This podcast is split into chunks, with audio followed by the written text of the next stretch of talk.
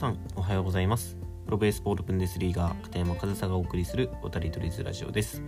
1月30日日曜日、今日も配信やっていきたいと思います。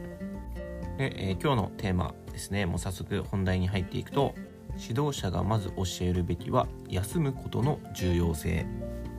こういったテーマでお話ししていきたいと思います。指導者がまず教えるべきは休むことの重要性です。で、こちらですね、参考にした資料、この話をしようと思った、参考資料というか、いつもお世話になってます、フルカウントさんの記事でですね、タイトル「十分な休養は野球上達への近道」、トミー・ジョン手術の権威が語る疲労をためない大切さというタイトルの記事が上がっていて、これを読んで、休むことの大切さみたいなものをね、ちょっとお話ししようかなと思ったわけです。で、軽くまずこの記事、参考にした記事の内容をお伝えすると、日本でトミー・ジョン手術の権威と呼ばれている、古島先生でいいのかな、古島先生は、疲労は故障の前兆だとした上で、小中学生に向け疲労をためないために休養日を設けることは重要だと力説する。怪我や障害には予防できるものがある。その際になるのが疲労や違和感だ。疲労や違和感があるのに負荷のかかるトレーニングを続ければ痛みにつながると知ってほしいんです。子供は大人よりも疲れを感じません。特に身長がどんどん伸びる成長期には日々の疲れが続くことは障害の前兆と捉えてもらいたい。肩や肘だけでなく腰、股関節、膝など全てに言えます。大事な大会前に最後の強化期間だといってハードな練習を課しているチームが多く見られます。結局そこで故障してしまったり疲れが残ってしまったりするため、大事な大会ではパフォーマンスを上げることができずに終わってしまう選手をたくさん見てきました。今まで頑張って積み重ねてきたものがあるのに、最後のハードな練習や連戦で負荷がかかりすぎてしまい故障して終わっていく選手たち、その原因が疲労の蓄積によるものだと指導者も本人も気づいていないのですと、古島先生はおっしゃっているわけですけど、まずそのね、大会前に強化期間だといってハードな練習を課しているチーム、ありますよね。でもこれは古島先生おっしゃるように、そこでね疲労が残ってしまったり、ましてやまたその疲労が溜まったことによって故障してしまったり、その故障やあとは疲労が原因でパフォーマンスを発揮できないのであれば、もう本末転倒ですよね。もう本番でパフォーマンスを発揮できない練習なんてもう意味がない、意味がなくはないんですけど、やっぱり目的にはそぐわないですよね。やっぱりその本番でパフォーマンスを発揮するため、試合で勝つために練習には取り組んでると思いますし、その野球だってね、試合で勝つため、野球が上手になるため、試合で結果を残すためね、そういったために、上手になろうということで練習をしているわけですけど、その練習が試合のパフォーマンスの低下につながるような練習をしているっていうのは、本末転倒であり、練習をする目的を見失ってますよね。でも実際そういった、プログラムを組んでいるチームはまだまだあると。で、この文中にもあったんですけど、その疲れっていうのは一日休めば取れるものじゃないっていう文言もあったんですよね。でそれってまさにそうで、大人になればね、どんどんその疲れがね抜けないっていうのは分かってくるとは思うんですけど、それは子どもの体にだって疲れはあるし、その状態でね、疲れた状態でまたトレーニングをしても、結局そのトレーニング効果っていうものが十分見込めなかったりするんですよね。それはもう効率が悪いじゃないですか。なんかその毎日ね、目標に向かって、練習をするっていうのは、それもそれでね大事なことなのかもしれませんが、毎日することが目的になっていたり、たくさん練習することが価値だと思っていると、それは違うと。もちろんそのね、パフォーマンスを向上するためには、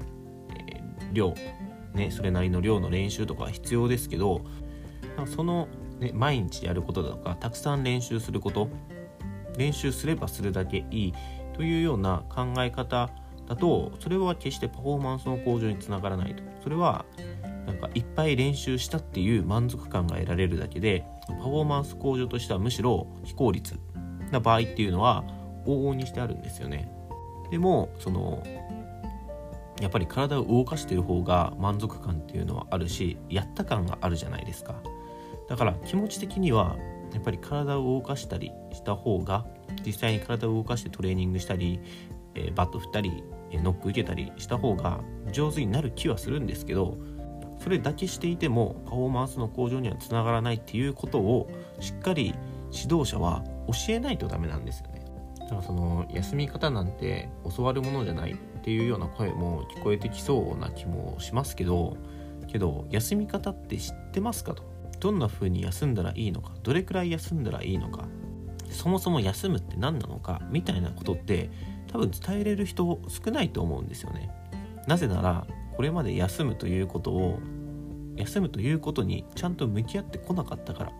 その結果もう野球人は体のどこかが痛くて当たり前みたいな、野球だけじゃないですね、アスリートはそれこそその本来人がすべきでない動きとかもしたりするので、それなりにね負担がかかって体に痛みが出るのは仕方ない節もあるんですけど怪我をすることが当たり前ではなくて、怪我をする前に怪我をしないだけのしっかり休養を取るだとか、怪我をすればやっぱりパフォーマンスの低下になるんですよ。だったらそのパフォーマンスの低下を避けるため、防ぐための術っていうのはアスリートにとっては必要なスキルですし、それが休むこと。けどその休むことに向き合ってこなかったために怪我している人はいっぱいいるし、その指導者も休むことを教えられない。まずはその現状っていうのを受け入れることが大事なんじゃないかなと、この記事を読んで僕も思うんですよね。で、休むっていうのはその体を休めるもそうですし、心や気持ちを休めることも大事なんですよね。やっぱりそのハードなトレーニングではなくてもグラウンドに行くだけでやっぱり気持ちとしてもね、それこそ高校野球なんか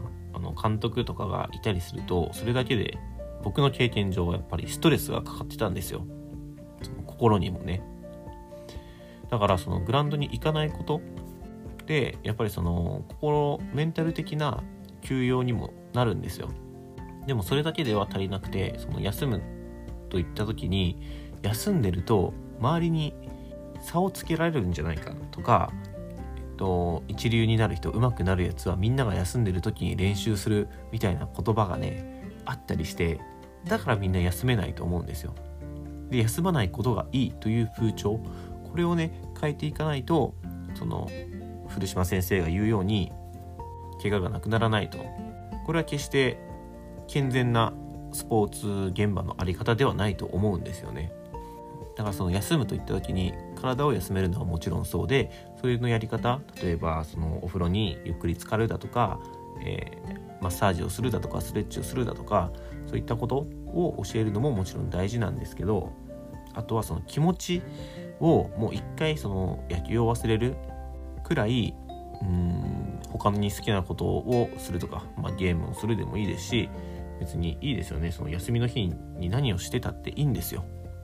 休みの日に何をしてたっていいんですけど、その休みとしてちゃんと成り立つ一日であることが大事で、その休みの日にトレーニングをしに行くはもう休みじゃないんですよね。でもそれは本当に休み方を知らないだけであって、その休んじゃいけないと思っちゃってる人もいますし、休み方がもう単純に休み方がわからない、どうしていいかわからない、休みの日というものを与えられてもどう過ごしていいのかわからないみたいなことっていうのはやっぱりもう教えていかないといけない。でも今はその教えれる人も少ないので、そこはね、それこそ医師ね、お医者さんの言うことを聞いたり、トレーナーさんとかもいますし、そういった専門家がいるわけですよ。だからもう野球の指導者で休み方を教えられないのであれば、まずは指導者がそういった方から勉強するとか、そういったトレーナーさんとかお医者さんとかそういった方にもう直接教えてもらうとか、まずはその休むことが大事だということを教えて、その練習だけがパフォーマンスの向上につながるのではないと。で、僕その苦手な言い方があるんですけど、休むこともトレーニングだみたいなことっていうのを、そのパフォーマンスの向上につながるという意味ではその考え方もありだとは思うんですけど、休むこともトレーニングだと捉えてしまうことで、さっき言ったメンタル的な休みにはならないと思うんですよ。これもトレーニングだと思いながら、これも野球につながるって思いながら休むと、やっぱりそのずっと残ってるじゃないですか。野球を一回忘れるくらいの方が僕は休みとしてはいいなって個人的にはね思うので、休みをトレーニングだと捉えるのではなく、もう休みは休み、もう一回その野球のことを忘れて、もう他に好きなことがあればそれに没頭するだとか、もう一日寝ててもいいと思うんですよ。でそれくらいね、休むことの重要性、あとは休み方っていうのを教えることはすごく大事なことだなというふうに、この記事を読んだので、今日は、指導者がまず教えるべきは休むことの重要性という話でお話しさせていただきました。その冬のね、今のそのトレーニングが多い時期っていうのは、疲労が溜まりやすい時期だったり、でも年中ね、疲労って溜まってると思うのでね、しっかり休むことも意識して行うことでパフォーマンスの向上につながるので、もし、いいなと思っていただけたら参考にしてもらえたらなというふうに思います。はい、ということで今日も最後までお聞きいただきありがとうございました。片山和沙でした。